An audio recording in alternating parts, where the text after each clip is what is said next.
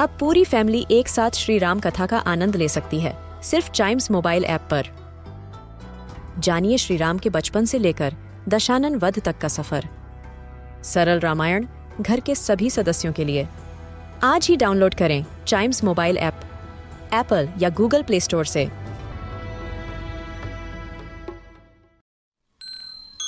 This is Chimes Radio, original podcast.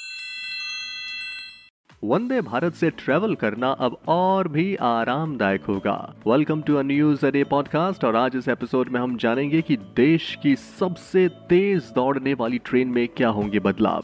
लेकिन उससे पहले वंदे भारत ट्रेन के बारे में थोड़ा जान लेते हैं। So prime minister Narendra Modi ने 15 फरवरी 2019 को वंदे भारत एक्सप्रेस को राष्ट्र को समर्पित किया था। वंदे भारत एक्सप्रेस भारत की सबसे तेज ट्रेन है, जिसे पूरी तरह से देश में ही विकसित किया गया है। दिल्ली से वाराणसी तक चलने वाली वंदे भारत एक्सप्रेस को पहले ट्रेन 18 कहा जा रहा था, लेकिन बाद में इसका नाम बदलकर वंदे भारत एक्सप्रेस कर दिया गया। दिल्ली से वाराणसी के बीच दो स्टॉप होंगे, कानपुर और प्रयागराज। ये नई दिल्ली और वाराणसी के बीच की दूरी आठ घंटे में तय करती है और मंडे और थर्सडे को छोड़कर वीक के सभी दिनों में इसका संचालन होता है।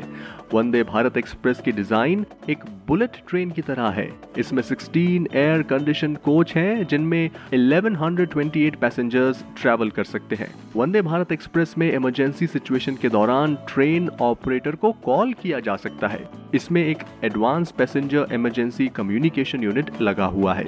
इसे इस्तेमाल कर ट्रेन ऑपरेटर से बातचीत की जा सकती है।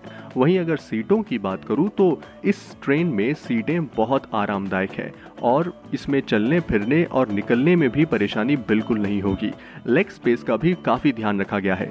आम शताब्दी और राजधानी से अलग वंदे भारत एक्सप्रेस ट्रेन में पैसेंजर्स के लिए ज़्यादा बड़ी और सुविधाजनक टेबल लगाई गई है। पानी की बॉटल रखने के लिए भी अलग अलग वाटर बॉटल होल्डर्स हैं और ट्रेन में एडवांस फीचर्स वाले और बढ़िया क्वालिटी वाले सीसीटीवी कैमरा भी लगाए गए हैं। अब अगर मैं इसमें अपग्रेडेड फीचर्स की बात करूँ तो इसमें इमरजेंसी लाइटों के अलावा बारिश और बाढ़ के पानी से बचाने के लिए मॉडर्न सिस्टम लगाया गया है। यानी बाढ़ और बारिश की सिचुएशन में इससे ट्रेन को डैमेज और पैसेंजर्स को कोई नुकसान नहीं होगा। इमरजेंसी सिचुएशन में भी पैसेंजर्स को आसानी से निकालने के लिए इसमें चार इमरजेंसी विंडोज़ दी गई हैं।